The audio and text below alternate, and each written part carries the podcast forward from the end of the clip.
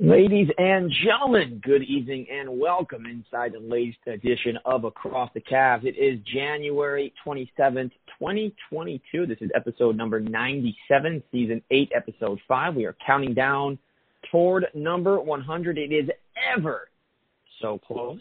I'll introduce today's guest in a moment and a quick look at what's ahead. We're going to have Justin Rowan from the Chase Down podcast, the official podcast of the Cleveland Cavaliers. He had his partner Carter Rodriguez on before. The week after, we're going to have Noah Nightingale. And for number 100, we will have Tim Alcorn. But for today, he is one third of the On the NBA Beat podcast, also part of the Hoops Podcast Network. His name is Aaron Fishman. And Aaron, it is great to finally get you on Across the Cavs. We've been planning this for a while, man. It's great to get you on. Hey Zach, it's exciting to be here. I'm glad that we can finally do it. Yeah, absolutely. So Aaron and I have been we were on Zoom for about 25 minutes and then came to the conclusion that this might work best as an audio call. So now here we are on the phone. Have you, done, have you recorded Good a time. podcast via phone before, Aaron? It's been a long time. I have. yeah, the I wasn't the host. Days. I was the guest, so I didn't have to really worry about a lot of the logistics. Yeah, I, I'll say this. You know, I think I'm counting today. This may be the fifth different platform across the Cavs has been recorded on, but nonetheless, Aaron, you're you're very versatile. You're you're a big NBA guy, and so before we talk about the Cavs and about All Star snubs, tell me. I know you missed the game live, but tell me about your reaction to the Clippers, your favorite team, coming from 35 back against the Wizards a couple nights ago. Because that was crazy. Yeah, that was exhilarating, I guess, if I had to pick one word. I was reading the ESPN recap, and there were so many stats that I, I couldn't believe. I don't remember any off the top of my head, but, well, one of them was it's the second biggest halftime deficit overcome since 1996-97 when they started keeping those stats or when um more easily accessible, and that was the um, Stockton and Malone Jazz came back against Denver, I believe, but they were down by I think it was 31 at halftime, 30, maybe 30 at, halftime, but they, 35 they were down by 35 at one point. Yeah, just a crazy finish. And also, the last thing I'll say is Luke Kennard did his best Reggie Miller impersonation. He had seven. It wasn't nine points, eight seconds, but it was seven points in what was it like eight point something second? I don't yeah, know so exactly, but three and then a and then a four point play with one point seven to go. Yeah, Reggie had eight point nine seconds. Luke had seven point nine seconds. So he oh. right there. Yeah. But I, I mean, I'm a big Luke Kennard guy. I mean, I questioned the trade to the Clippers originally, but then he started getting playoff minutes and it started to make sense. And with I, I couldn't tell you how many guys have been out this year. It stinks we haven't seen Jason Preston just because he wasn't healthy. I think he would have gotten some burn this year. But Reggie Jackson's mm-hmm. played 20 minutes in back-to-back games, and they've won both, which is crazy to me given how the year began. Eric Bledsoe, I think, has looked really good for you guys, and I think uh, some of the younger guys like Jay Scrubb, our old pal Isaiah Hartenstein, and uh, even Amir Coffey, I'm happy he's finally getting minutes. I don't know why they decided to begin starting him after he was getting DNP CDs for a third year in a row, but he, I think he, he, him and Brandon Boston, everyone's had their moments. I think what's great, and then we'll move to the All Star snubs, Aaron, about your Clipper team is that while PG has been out for a while now, and Kawhi's been out, and Ibaka's very rusty, every player that they have on the roster is playing their tail off, and I'm just very impressed that they're hovering around 500 and in a very poor West, but pretty much a lock for the playoffs. So I think it's great, and they're going to yeah. get a lot of good experience for next year. Before you move on to the All Stars, can I just react to that really quickly? Yes, please. I I just wanted to say the playing time and rotations have been erratic, but you could argue that's been a good thing. Tyronn Lue's been really open minded and versatile and just and just um flexible with putting people in when others have struggled badly. Reggie Jackson has been struggling badly lately, so Amir Coffey's gotten more point guard minutes. And then, like you said, some guys get DNPs and then they're playing 25 or 30 minutes the next night. So it's really exciting to see. And also, in um, January, the Clippers have had three huge comeback victories. So it's problematic in one respect, but they've been really resilient. And despite having some horrible first quarters, they just keep playing hard and they've found a way to put some W's together. Yeah, and they're a team I'm definitely rooting for. I mean, I was really hoping they'd come out of the West last year. DeAndre Ayton denied those wishes, but you know, the thing for me is which former Cavs can get some glory. And you know, it's great seeing Isaiah right now rocking for you guys. I don't know what the center mm-hmm. supposed to look like or what they're doing with Ibaka. He had had random G League stints, but my hope for them is that you know trust Ty, and I think he'll get it right. I think they'll be okay. Mm-hmm. So, and there we go. That's the Clippers. And now talk about the All Star starters. The Clippers put together a very aggressive Paul George campaign. I was seeing posts pretty much every single day on Instagram and Twitter, but uh, sorry, uh, Clipper Nation, it did not quite work. But here's what we do have for you. We'll start with the East. Backcourt, Trey Young and DeMar DeRozan. Trey did not qualify for the game at all last year after starting two years ago. Good that he's getting the nod. DeMar DeRozan has been an All-Star several times before. I don't believe he made it any of his Spurs years, so good that he's back and starting. He's been incredible. KD will start at small forward, but will obviously not play in the game from his MCL injury. So we'll see who gets the replacement nod. Front court, it's pretty obvious. Giannis, Embiid, bang, bang. We go to the West. Jatavius Morant, absolutely incredible season for Ja. 40, 40 points last night. It's great. He'll start. Predicted this actually the first week of the season, so I'm really happy to see it come to fruition that he's starting. We got Steph next to him. You know, he's been horrendous of late. He'll be I should be joined by a teammate, not Draymond, not Claymond, Andrew Wiggins. Yes, Andrew Wiggins is starting in the game. Former Cav for like a month. You could get pictures of him in practice hanging out and get traded for K Love. Then they got LeBron and Jokic. So I think we both have the same thought, Aaron. Uh, Andrew Wiggins? Question mark. Yeah, same thought. Rudy Gobert. There are a, a number of guys who could have and should have taken Andrew Wiggins' spot in the Western Conference starting lineup, but the first that stands out to me is Rudy Gobert. It's just been beastly what he's done this season, and he's also an offensive threat. He's just you can lob it to him if you get in trouble, and he's averaging like 16 and 15 or something like that this year. So he's been a dominant force on both sides of the ball. And we saw what happened to Utah when he was out. First, he missed one game, I think with a sore shoulder, and then he was in the health and safety protocols. Now he's out again, and Utah continues to struggle. So, for a lot of reasons, I would make the case that it should have been Rudy Gobert, but there are other people. It could have been like Karl-Anthony Towns or, or others. Great season yeah. for Wiggins, just shouldn't be a starter. I wouldn't even put him in the game, honestly, but you know, we can have that conversation later. A guy I think should get a little love is Anthony Edwards, not to start, but Minnesota mm-hmm. 24 and 23, pretty much the same I think. They've had the same season as the Clippers, just the personnel grouping is very different. And mm-hmm. I mean, I, I hope he gets in as a reserve. I really do. I mean, he's putting up ridiculous lines. I mean, we could have seen Booker maybe as a small forward. We could go up and down the conference, but I, I mean, at the end of the day, what's done is done. I mean, you think about all the teams in the West, it's almost impossible. Like Shai just probably won't make it this year, and he's an all-star player in my opinion. There's so many guys that are. Dejounte Murray's another guard who's having an, an amazing year, but he's on a bad team. Yeah, he's been a walking triple double. I saw him in person. I've been to. I'm going to another game Monday. I've been to three games in January. I saw last night. I saw Austin Rivers make seven threes in Brooklyn oh, a couple of weeks ago, I watched uh, Dejounte put up 25 and three quarters and RJ Barrett to go for 31. This time I'm expecting the Kings to lose by 50, but for Buddy Hield to make 10 threes. Yes, I need to see a Cavs game again. They're not. I'm on the. Most of you listeners, folks know I'm not in Cleveland. I'm hoping to get there at the end of this year or next year. I'm in New Jersey, which means I have the Nets and the Knicks. And if I really want to make a trip, I can have the Sixers too got the Cavs once, didn't see Allen or Markkanen or Mobley. They were all out. The people in my row were kind of mad too. I didn't know if they were Cavs or Nets fans. It was kind of weird. Like, yeah, we like Jarrett Allen a lot. Like, okay, but do you like the Cavs? Oh, we like Ed Davis too, but do you like the Cavs?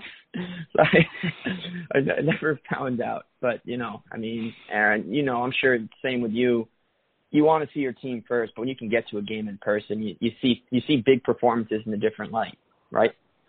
Yeah, there's nothing nothing like that. And the last Clippers home game that I was at, they actually beat the Phoenix Suns, and that was before Phoenix just stopped losing.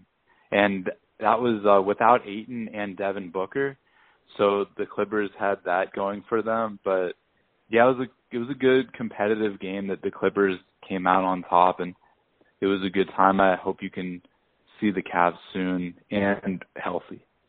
Thank Largely yeah. healthy, I guess. They won't be healthy this year, but you know what no. I mean. Yeah, that's it. You saw Chandler Hutchison, you saw Ishmail Wainright, you saw the backups of the Suns, and you saw let's see who we had. You had Marcus Morris went McGee. off, Reggie Reggie. Yeah, JaVale McGee started at center. That was before they signed Biyombo, I think. Yeah, Biyombo has been. They might have to trade McGee at the deadline to get an extra guard or something to replace Elfrid Payton as a third string because Biyombo has been beyond fantastic. To make a bad pun. Yeah. Yes. He, he's been good. It's been it's been a great season, and obviously we'll we'll switch gears a little bit to Cleveland. Obviously, Aaron, you're somebody that, like myself, before I had across the Cavs, where I'd watch the Cavs, but I'd watch everybody. Um, you follow the whole league, and so that being said, you're a Clippers fan. You're in a Pacific time zone. You're in Cali.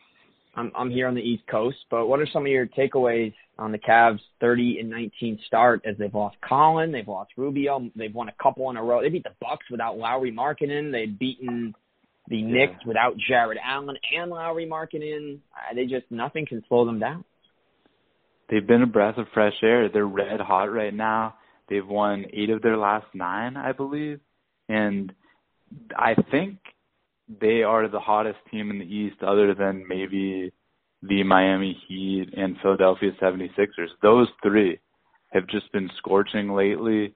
And it's a really interesting Eastern Conference landscape where it's pretty deep and balanced, but you look at the standings and it's so close. I was looking at it just before we got on and if the Cavaliers lost to the Bucks instead of beating them on Wednesday night, they would be sixth in the conference as opposed to third, which really speaks to how close it is. It's like a team like the Chicago Bulls can have a phenomenal start to the season and then some guys um get injured or go into the protocols and they they um stop playing consistent basketball, they could drop into the play-in game almost. So it's pretty wild to see the turnaround.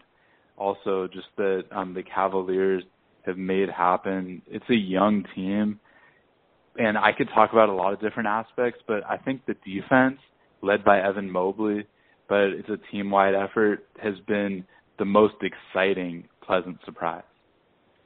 Yeah, I I appreciate the Mobley love. He's been so much fun to watch. But here's the crazy things. I'm pulling up rookie stat leaders right now.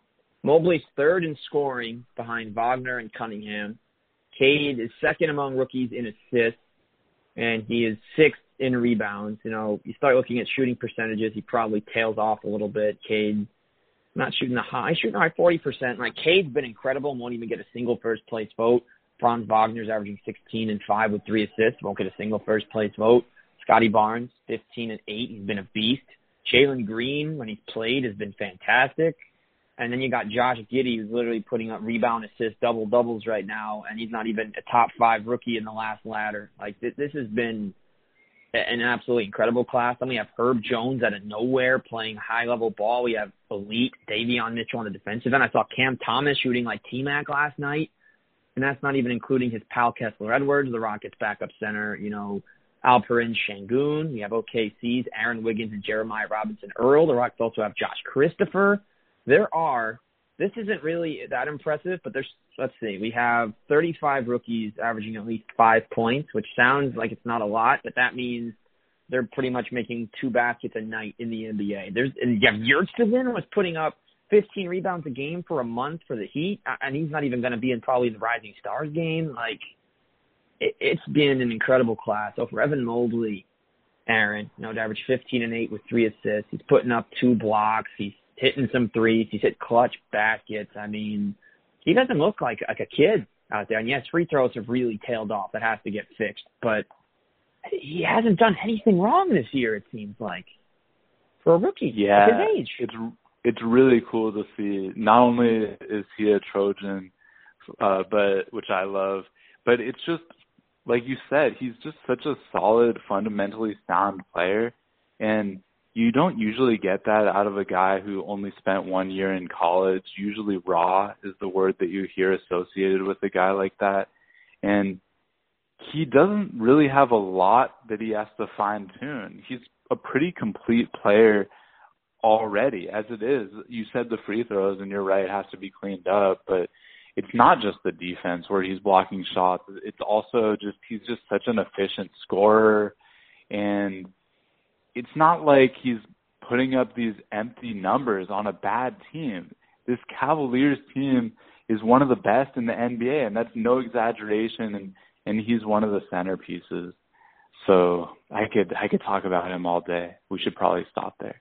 Yeah, we should probably stop. Evan Mobley Monday is still four days away, so we should probably hold off. And unfortunately, and even worse, there's no game for three more days, and it's going to overlap. I'll still be watching, but it's going to overlap the NFC Championship game.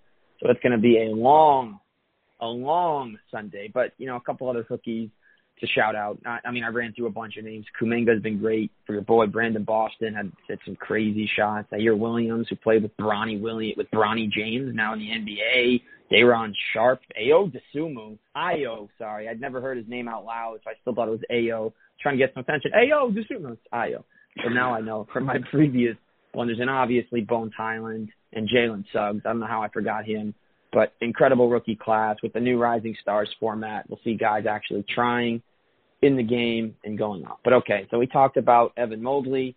Share some thoughts on Kevin Love here, Aaron, because we look at his numbers after he went off on the Bucks last night. Here, his per game, he is averaging 14.2 points, seven rebounds, two assists, shooting splits of 43, 40, 44, 40, and 87. Did, did you see this coming, or did you kind of expect a Kevin Love just bad year, trade at the deadline? I didn't even expect him to be in the rotation when the year started, to be completely honest. But he has been incredible all season.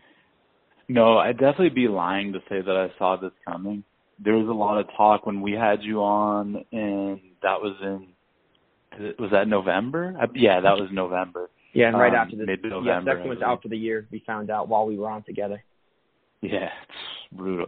Um, but yeah, we talked about this and just the underlying sentiment around Kevin Love was he does he's saying he doesn't want to get traded, but the Cavaliers don't want his contract. It's it's a weird fit with this young team. So he's probably going to play off the bench, but it could be a distraction. Maybe hopefully he's a professional. He's been throughout his career, but it just seemed like a little bit of a weird fit. And he's been excellent off the bench. I didn't expect him to be hitting so many threes at such a high rate. You referenced it, and you have to go back to the 2017-18 season where he was shooting over 40% from three. He's nearly 41% this season, and he's also rebounding really well. And I mean, that's what he's done his whole career. It shouldn't be in retrospect so surprising. He's only 33 which isn't that old when you take care of yourself like someone like Kevin Love does. And um like I said, he's been a consummate professional, so it shouldn't be surprising that that he's not disruptive at all, but I'm sure a big part of of uh, it going well is the team is winning. And I'm happy for Kevin Love in that respect too because he's had to endure a lot of losing since coming over to Cleveland and some of that is his fault, a lot of it isn't. So I think that's good to see. Yeah, absolutely. And uh, what are your thoughts on Rajon Rondo? Because you had him for a little while last season. He only played five games for the Cavs. He's missed more games than he's played in with a hamstring issue, but he took the last shot against the Knicks, missed it. He got a defensive stop and still won. He's hit some threes. You know, he's averaging about two makes a game at a 40% clip. He's averaging nine, four, and and four for us. Do you do you do you like his fit in Cleveland? Did you like him with the Clippers? Do you think he's kind of just a veteran that can play short, short, efficient stretches at this point in his career? More the last thing that you said. I was more curious to ask you your thoughts because the sample size has been so small. He's only been on the Cavaliers for five games, and there were there were two weeks where he was out after his first three games, so he hasn't really been able to get into a flow. But of course, he's really needed with Ricky Rubio now out for the year too. So I would think that he'll be relied upon for 15 to 20 minutes per game off the bench just to get those assists, find guys. Hopefully, in my opinion, he'll be more effective if he doesn't take that many shots and keeps his turnovers down. But he is a good facilitator. He's he's getting up there in age and so I mean, I think it made a lot of sense that the Clippers moved on from him. He's he's solid. He just won't bring anything spectacular at this stage. But I do think that it makes sense that Cleveland brought him in just given how thin they are at guard with those injuries to Sexton and Rubio. And and then also Cedi Osman's a wing. He's not a point guard obviously, but someone like him has been incredibly inconsistent. And so anytime you can bring in a quality veteran off the bench, it certainly helps. Yeah, you know, I, I like him. I think that he fits in pretty well with with uh, with the identity and with the culture. I love watching him uh, get the ball to to trailers for quick threes. It's worked really well with Kevin Love. You know, I, I missed the Bucks game unfortunately, which was probably the best of their 30 wins so far. I mean, we've said that many times over. This is their best win of the season, and obviously, looking at this, I saw they were down 11 in the first quarter. I kept, I didn't keep tight tabs. I, I put out a feeler on how the game was going. Everyone was telling me I was missing the clinic. They were playing great. So I was very happy to see that. I haven't seen many of the highlights yet besides Mobley. They called it a poster. He definitely didn't poster Giannis. He certainly dunked on him, but he did not poster him. But the fact that he wasn't phased when the two-time MVP and the Defensive Player of the Year went right up with him. I mean, that speaks volumes because Giannis shifted the finals with his ability to block shots. Here's Evan Mobley, just chilling, 20 years old, living the good life, dunking on him like it's nothing. I mean, he's, he's been just so fun. This whole team, I mean, without marketing to do that, I mean, Cedi Osman and Kevin Love combined for 48. getting great minutes from Lamar Stevens, who reminds me of a different version of Dellavedova undrafted guy, wears number eight. He improves his offensive game a little bit. He plays hard as hell defense, hard nosed as can be. And I mean, their identity is just defense, spread the ball, and get the ball to the bigs inside. Allen's been remarkable at 16 and 12. You know, Mobley's had so many great moments. I mean, Kevin Love is the least big, big we, we have, and maybe among all in the NBA, but he still gets some buckets in the paint. You know, he, he finds moments. He's his offensive rebounds, only 1.1 a game, but that's solid. That means he's got 43 on the season. He's, he's hung around the basket a little bit, and at the end of the day, I think we found a winning formula. And, you know, could lose in the first round, could make it to the conference finals with how close things are. It's all about how you seed. But Aaron, here's the crazy mm-hmm. thing, and I didn't see this coming. It seems like there's a great chance we're not going to see the Cavaliers in the play-in, which was probably a best case scenario to most fans, even the big ones coming into the year. I know they're looking like they have a decent shot at the top four seed too, which I never would have guessed going into the season. I imagine here we are, just turning on the TV and seeing a seven game series with a game seven in Ohio, whatever round it is, it's first, if there's an upset in the set, whatever, like that. You really don't see game sevens in Ohio. I mean, I don't, I don't remember the Cavs' last home game seven in the playoffs. It might have been Indiana, but they might have also had one on the road. I mean, I'm going to pull that up while we're still recording. But they, they, they're all their game sevens come with them as, as underdogs. But I mean, just to think there'd be a winner take all. Okay, game seven was in Cleveland. We were the four seed. Okay. So that was, I believe, the last one. Game, game seven against Boston was in Boston in 2018, which is what made it even more impressive that they won. But you know, you think about basketball and you think about a city that they got their title with LeBron and he left and then the Browns just went back to I don't know what happened to them this year on the football side. You got the, the newly named Guardians, pretty bleak future. You know, Lindor left, the little money he got, you know, goodbye you think about the other guys are going to trade again. I, I'm a little out of touch with baseball. I know they're in a lockout right now, but I don't think the year is projected great. I don't know if Cavs fans that are also Blue Jackets fans associate them with the Cavs in the same way because they do play in Columbus, which I know is not very close to Cleveland. Same would go for the crew, but you know, nonetheless, you know, I think Aaron, this is great for the city. I mean, Larry Nance Jr. did so much for the economy. He's gone. Not that trading him plummeted the Cleveland economy, but he kept a lot of businesses afloat last year with his game worn jerseys, you know, taking donations and bringing attention. But I think it's really great for a city that really hasn't had a lot to cheer about besides that one title uh, six years ago. Yeah, you explained that well. It has to be so exciting with LeBron James now gone and not a lot of other things to cheer about. And it's cool how they're doing it with such a young core and and then they they have some strategically placed veterans like Kevin Love as we mentioned before. But they're doing it on both sides of the ball. They have a strong offense, but their defense is really shining. Another stat I wanted to cite is that they allow the fewest free throw attempts per game. And so that's one way that, that they, and it's not going to be a, a flashy or sexy thing, but when you look at the stats, that makes a huge difference. Opponents are averaging 17.9 free throw attempts per game. So not when you don't allow the other team to get those easy points, those freebies, that really helps you eh, be in a much better position to succeed. And and then also just forcing those turnovers. That Bucks game that you were talking about, Giannis committed seven turnovers, and that was no coincidence. He's an MVP contender this season. He's not the leader, but he's an MVP contender for a reason. And anytime you can disrupt a guy like that in that way, that's going to put you in an excellent position to succeed. Yeah, I mean the best teams in the, in the league couldn't put put the clamps on him in the playoffs at all. Something that last yeah. year, which has happened for years. I mean, lesser teams did it, but the ones last year just could not touch him. And you bring up a great stat about the Cavs being number one in fewest free throws allowed, fewest makes and attempts.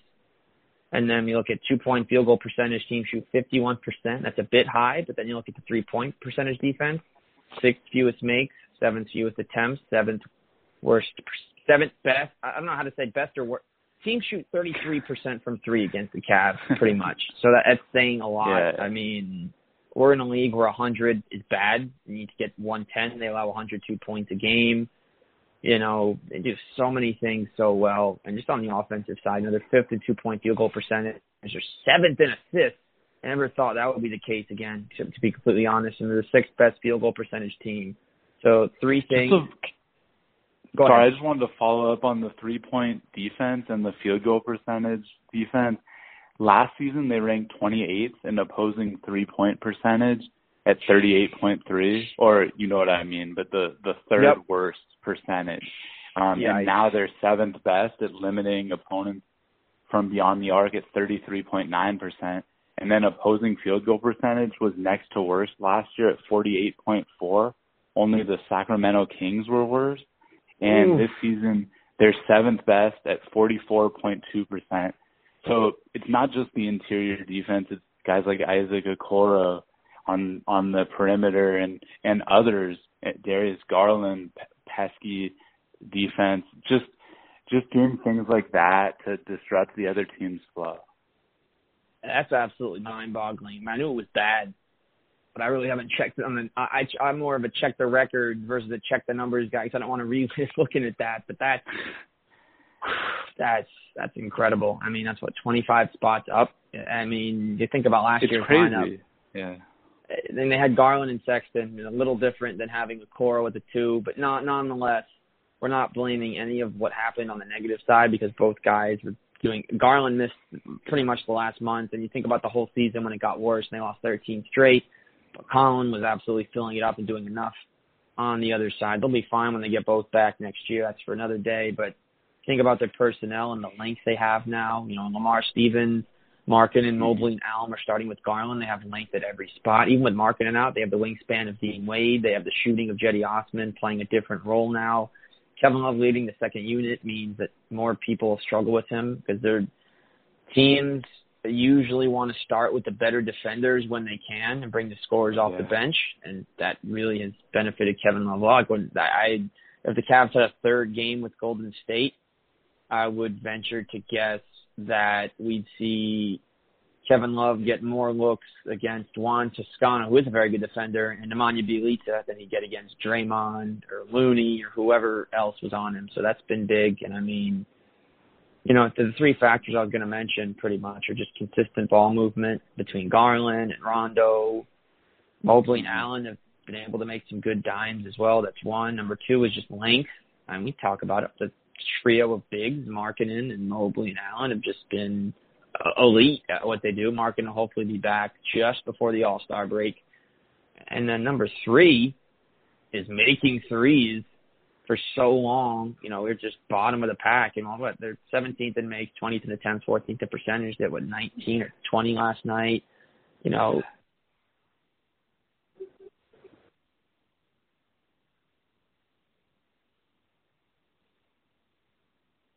you know, sorry, getting back to it, you know, they're making threes like at 19 last night, if at 20 in other games. And, you know, we think on it, and those types of games are brand new. Like if you can hit 16, 17 threes, Aaron, and you've seen the Clippers do this a lot, you could beat any team, even the Phoenix Suns, on any given night. And that's pretty much what the Cavs have shown.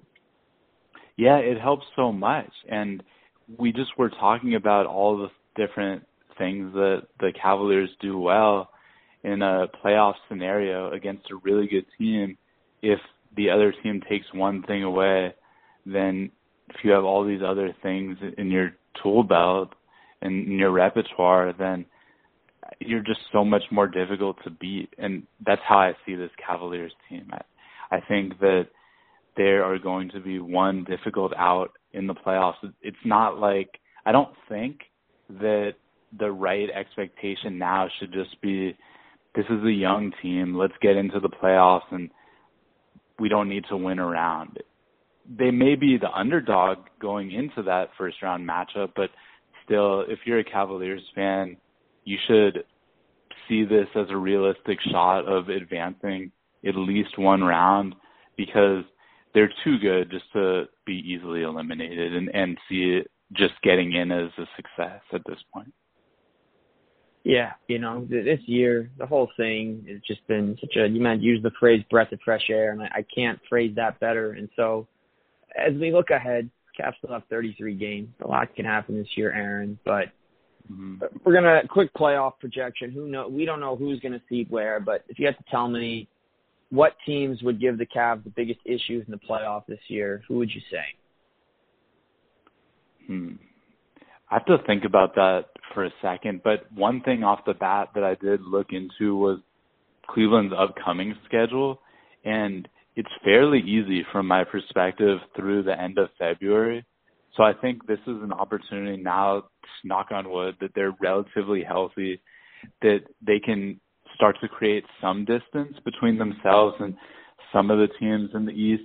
Now looking at it now, I'm not so sure because – the teams that are close to them are Brooklyn, Philadelphia, Milwaukee, Chicago, Miami. So um, even if they can tread water and be around there, um, they should be in a decent position going forward. Um, I'm going to say Miami and Philadelphia yeah. and Milwaukee. Okay. I think are three of the the scarier teams, just because they all have a lot of length um, how they looked against Milwaukee Wednesday night definitely bodes well. But you know Milwaukee's going to have an answer. Oh yeah. And uh, Giannis is just so long, and Middleton has a lot of length. I don't know if Brook Lopez is going to be healthy. Probably not. But yeah, what we what they've gotten out of Portis has been phenomenal this season, and Jrue Holiday is just so pesky defensively. It's just hard to count out the reigning champions. It's kind, it's almost like they're. It seems like they're pacing themselves this year, this season. Like they're just they're getting ready for the stretch run. So if I were the Cavs, I would not want to face the Bucks, especially in the first round. If that was a four or five matchup or something, I think, uh, I think the Bucks will maybe be a higher seed than four, but that would be brutal. A four or five matchup against the Bucks. Um, and Philadelphia and Miami just scare me because of how hot they are lately, and yeah. both teams are really deep. Especially Miami they've gotten um, a lot from from role players with Jimmy Butler and Bam Adebayo missing so many games and them not really skipping a beat. Um, I don't know. Chicago is a little bit of a, a difficult one because they started off so hot. They've fallen on tougher times as of late, but they have a really strong starting lineup, and especially if they can get Lonzo Ball back before the playoffs, they have a really good starting core, and uh, that could pose some problems for Cleveland. And that's also, um, I believe that their last Cleveland's last loss was to the Bulls, if I'm not. Mistaken. It was. Yep. The game with Caruso's return, the game before Grayson Allen didn't want him to come back. Yeah. Yeah. So it's it's really hard to speculate. The East, like I said before, is just so deep, and there are a lot of good teams with, with quality players, but Cleveland's length really does help. And also another thing I really like about them with regard to their playoff chances is that Cleveland plays a pretty slow pace, and in the playoffs, the pace tends to slow down a lot. So I think that some of these faster paced teams will have to adjust more than a team like Cleveland would. Yeah, and I think a great comparison could even be last year's Hawks, whereas we mm-hmm. might seed a little higher. You know, you have your point guard that can throw lobs to the bigs or hit the floater. Garland to Allen and Mobley is the same as Trae to Capela and Collins. You know, it's been incredible to watch all season. And you got you got your solid defensive wing players and shooters. You would probably compare Sexton as a better version of Bogdanovich from last year's version. And from the first round, you probably could have Okoro as a little worse than DeAndre Hunter because Hunter was a much better shooter. And when he was out, you know, Kevin Huerter, very similar sets. You have your backup big that'll come in. You go smaller, quote unquote, with your power forward playing center for a bit. Collins and Mobley do that. And you, except the Hawks took teams by surprise. The Cavs certainly have not. I mean, this is the regular season versus the playoffs, but you know, at the end of the day, I think here are the teams for me. I mentioned this on my episode a couple days ago. I think you want to avoid Milwaukee absolutely at all costs. I think they're like the one, and that that was I believe me. pull up the standings again so I'm not forgetting someone really obvious. I think I wanted to avoid Atlanta if they got into the play-in and we ended up as a top two because I think if they keep enough together, the Hawks are half game out of the play-in. Like they're not as bad as people think they are right now. So mm-hmm. I want to avoid them, and I'd want I'd want to avoid the top three, believe it or not, are Milwaukee, Boston, and Atlanta. Not Miami, not Chicago. I'm not worried about Philly. We can we can handle them in seven. Uh, Brooklyn, I don't even know who they're going to have on the court. You know, I think you think about the Cavs and the defense that they have. At the end of the day, just avoid the Bucks because they just want a title. It doesn't matter that Budenholzer's the coach. He's done enough. He's proven himself. That team is lethal. Literally avoid injuries too against them now. Sad I have to say that. Yeah. But if I think Aaron, if the Cavs can avoid the Bucks, we might be going to the conference finals. Yeah. Cleveland um also is one and two against Brooklyn they did beat them the last time, and Kyrie Irving did suit up. There was no Durant, but I feel like I should have mentioned Brooklyn just because if they have Harden, Kyrie, and Durant all together, but that's a huge if. And I don't know. I assume that still home playoff games, if Kyrie Irving is not vaccinated, well, he won't be. Um, I assume that uh, he won't be suiting up for home playoff games. But yeah, you're right. It's a huge if. We don't know if they're going to have their stars on the court. Brooklyn just scares me. It's just I just uh, think that it's it's just presumptuous that um some people have Brooklyn as the scariest or one of the scariest teams in the East because I'm just I'm not a big proponent of flipping a switch.